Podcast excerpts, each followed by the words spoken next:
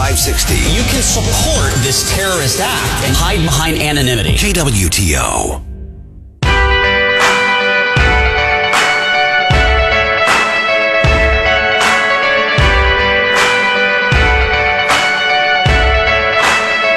This is the Elijah Haahr Show. Follow us on Facebook and Twitter at 933 KWTO and stream us on the 933 mobile app. Welcome back to KWTO. Well, the Iowa caucus is only about five weeks away. Joining us now on the show, one of the top pollsters from around the country, Brent Buchanan of Cygnal Polling. Brent, welcome to the show. Hey, good to be on. Brent, one of the things we do every day on the show, we have a question of the day. Nobody gets the question of the day in advance, and the question of the day is different every day. Question of the day today, that's a tough one for conservatives. What's something the government actually does better than the private sector? We always talk about what we want to privatize. What are one thing you're like, you know, we probably should not privatize this? Wow, that is not a question I have ever been asked before. we we, Um, we try to think of stuff that uh, that keeps everybody on their toes. wow, probably our special operations in the military. Very not. Military has been a common conversation point today. I don't think anybody's ready to just start privatizing the military. All right, Brent, you've got your eyes on Iowa and New Hampshire and the early states. You've done a lot of polling in these areas. Tell us a little bit what what's your polling saying as we get closer. First of all, does Vivek Ramaswamy have a path to to to place in any of these early states? And is this quote unquote surge by Nikki Haley real or is it donor driven?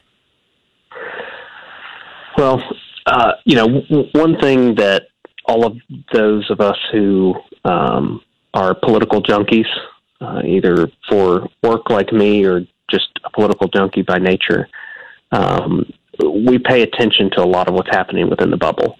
And and what I mean by that is, you know, we consume so much more information than everybody else on the topic.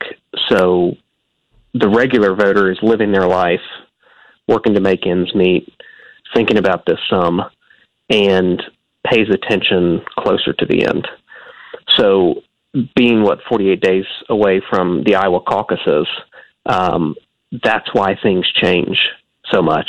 I mean, you look back to you know President Herman Cain and President Rick Santorum and and these other great presidents of our time um, who were nowhere won Iowa, and then of course tongue in cheek I say that, but are not president. Never even won the nomination. Faded pretty far after, uh, pretty close to. to I mean, I think I think at this point in 2007, I think Hillary Clinton still had about a 20 point lead on Barack Obama.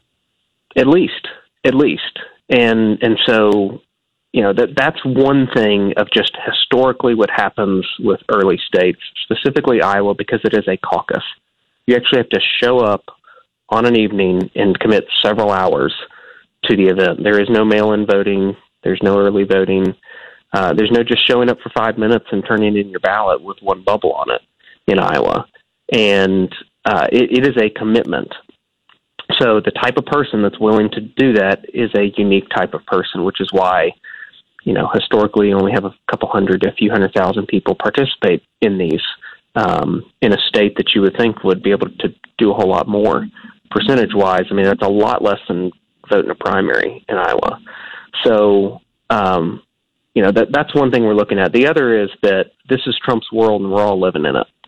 Uh, which is why he's been able to stay around, and you know, depending on which poll you look at on real, real, real clear politics, uh, that he's hovering around fifty percent of the vote share in Iowa, and in the context of you know caucus goers or committed people, he's probably got a pretty darn committed base of folks that are going to show up hell or high water on caucus night and go through the process. So that, that's the the bigger answer, kind of where where we see Iowa right now. The other is, and, and you brought up a good example with Clinton in, in 07. Um, I was actually in Iowa in 07 and 08 with Mitt Romney, and I saw it on the ground um, where you, saw this groundswell for Barack Obama of you know people showing up to work for him in that state, even as volunteers, caucus goers who did not look like, act like, talk like, or think like the people who had caucused in Democrat prim- or caucuses in the past. And that's where Barack Obama won. He didn't win by getting all the old white Democrats to support him in the caucus. He won the caucus in 08 um, by creating a new set of caucus goers.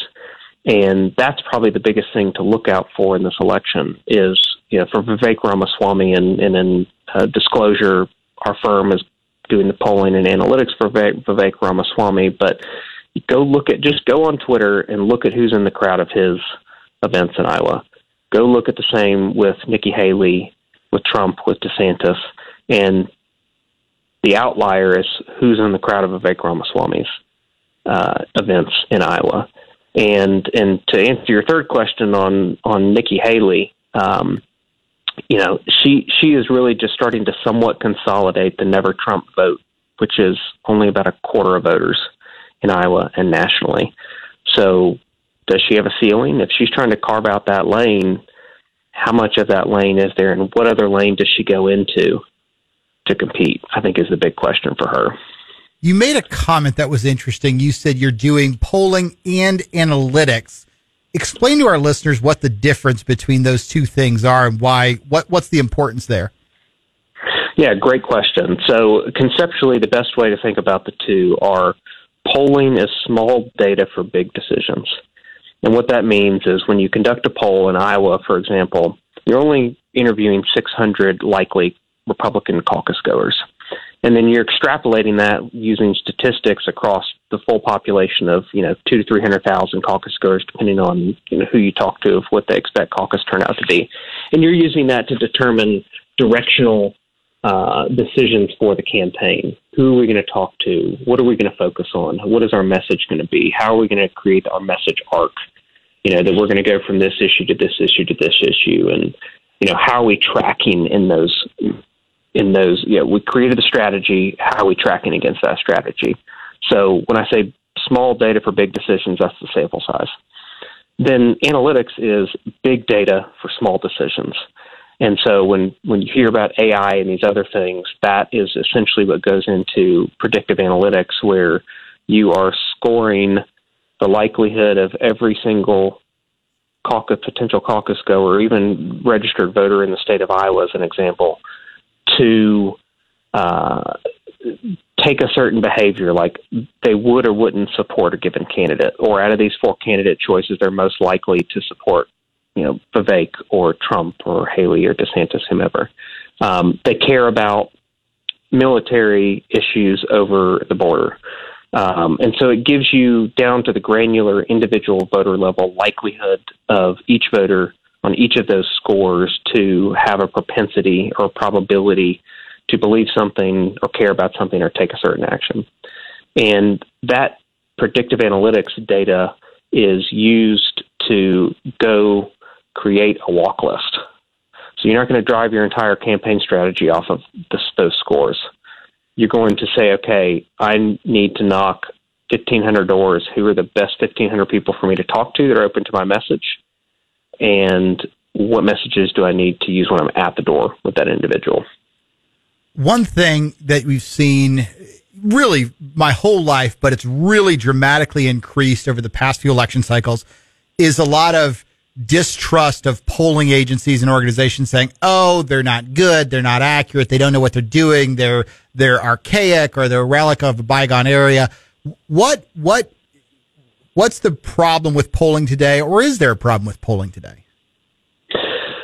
Well, it depends on the pollster if there's a problem or not. But it, globally, the problem with polling is there are a lot of public pollsters out there. Some that have track records like Quinnipiac and Morning Consult and others, and then plenty of actors who put out public polls. Um, because the problem is, it, you know, it's never been easier or less expensive to do crap polling. And the barrier to entry is not that high with the technology that exists to do it poorly. And the consequences of being wrong are incredibly low because the media will still cover what the media wants to cover. And those public polling outfits that do this for a living um, or for a quote public service or these you know, mom and pop shops that are popping up to to spit polls out both on the right and the left to influence the narrative as opposed to actually do work, they don't have a profit motive. So when they're wrong, there's no consequence for them being wrong. You know, a firm like ours, Cygnal, uh, and you can go to our website, cygn.al, and see some of the public polls we've released in certain states and nationally. You know, when we're wrong, especially for our private clients, which is 95% of what we do as a company is private work, uh, they don't hire us again. So we have an extreme profit motive to be correct, where the public pollsters, which is what 95% of what people see are the public polls, unless a private poll is leaked, uh, lacks the accountability and the consequence when they're not right. The other thing I think, because we are constantly inundated by polling, people will notice, oh, the polls I heard were wrong, but they can't remember which poll they read that was way off. And I know, you know, uh, Nate Silver tries to do his, his annual who's got it the most right charts every year. But by the time you get to the next cycle, you can't remember who was right, who was wrong, and who you should listen to. Yeah, well, and it's a distrust in institutions. Period. Um, and and I would say polling as an industry can be considered an institution, and just like government and organized religion and education, there's just been globally, and I mean that as across the world, uh, but but definitely within the U.S. a a continual degradation of trust in institutions, which is why I think we are where we are today as a country in our, our political malaise. That's a that's really interesting because I you're right. Obviously, government by and large has never been that well liked, but I think we're seeing this whether it's polling or organized religion or whatever it might corporate America. You're seeing people pull back and and view everything in in that sense suspiciously and I think probably most personified by by Trump's election in 16, drain the swamp, throw the bums out, whatever you want to call it, finally came to fruition. But I think we're also seeing it around the world now, and you know, in Argentina and all these other countries, where you're seeing these people that are getting elected with basically a, a, a total populist outsider message. Well, and and they are because they're angry, they're frustrated, they're anxious. Uh, they don't know what the future holds, which is a very scary place to be. And, you know, we could say it's chicken or an egg scenario, but we are in a place where there's this loss of trust in institutions, and we're also in the place where uh, we've got greater partisanship and and uh, ideological separation of folks. And I mean, you think back to the 50s, like what made the 50s great? People had communities, they had neighborhoods, they took care of neighbors, they went to church, they participated in the educational environment, whether that was the elementary school or the college or the junior college, whatever it may be. And they participated in representative government and and so, you know, when you had all those structures in place you felt fulfilled and you knew what the future held. And now almost none of that exists.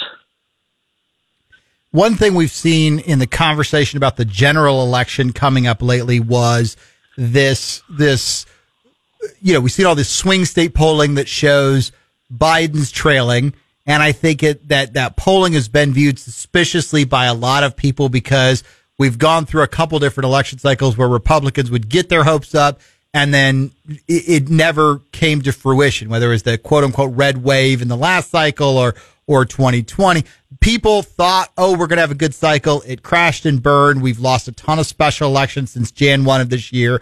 What's, what's your sense on is Joe Biden really truly vulnerable next year or are all these polls just, just sort of a mirage? And once the media advantage starts to crash on the shores of, of this, uh, election cycle, we'll see it revert back to the mean and the Democrats will overachieve compared to this, this, this snapshot in time. Well, you can look back 20 years ago and, and see that Republicans almost exclusively overperformed in special elections. And that was because the Republican Party base was higher educated, higher income individual. I don't mean high income, just higher than the mean individuals And we've seen an, a shift over the last couple decades where those people are now Democrats. And if you're a, I forget the exact number, but if you have a PhD, you're like 80% of those folks are Democrats. So, you know, I don't think that special elections or off year elections, and we were just involved in every election in New Jersey, most every election in uh, Virginia, Louisiana, and Mississippi, the four states that had elections, big elections this year. And, you know, we, we saw a mismatch within each, depending on spending on both sides, of where voter turnout was. And so I think it's becoming less predictive of what happens, especially in a presidential year, you know, where we're going to have potentially some of the highest turnout we've ever seen. Um, so, you know, it's just a different narrative than it used to be when we were growing up in politics. When we first got, you know, you and I first got interested in politics of what the the norms were, because those norms have shifted and, and almost gone in the inverse. Um, and then as for Biden's weakness, you know, he is weak, and he's weak as a person, which is why he's weak as a candidate.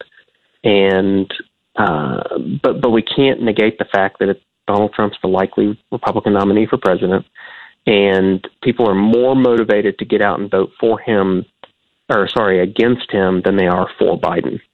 So right now, what we're seeing is what are Biden's numbers for people that support him and some people that don't like Trump.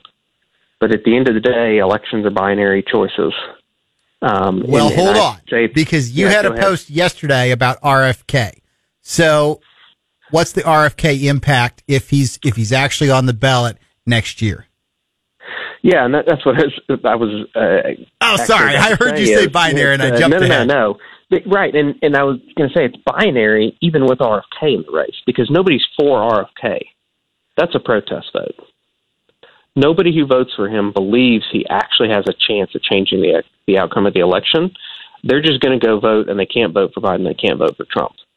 So what you see in most independent candidacies or third party candidacies is a protest vote. Very good. Brent Buchanan, he's with Cygnal Polling. We really appreciate your dive into, into Iowa and Hampshire and really just generally what you think of uh, uh, voters today. Thanks for coming on so much. If anybody wants to follow along with the work that you do, how do they find your polling organization or find you on social media? cygn.al. Um, you know, or you can go on Twitter or X or whatever it's called now. Um, you know, I forget the, the exact name, but you can go and follow us at Cygnal, C Y G N A L. Very good. Again, Brent Buchanan, Cygnal Polling. Thanks for joining us today. We'll be right back. Coming up, Brent or Bruce, the theologian, will be breaking down the theological discussion of the day. Stick around for that.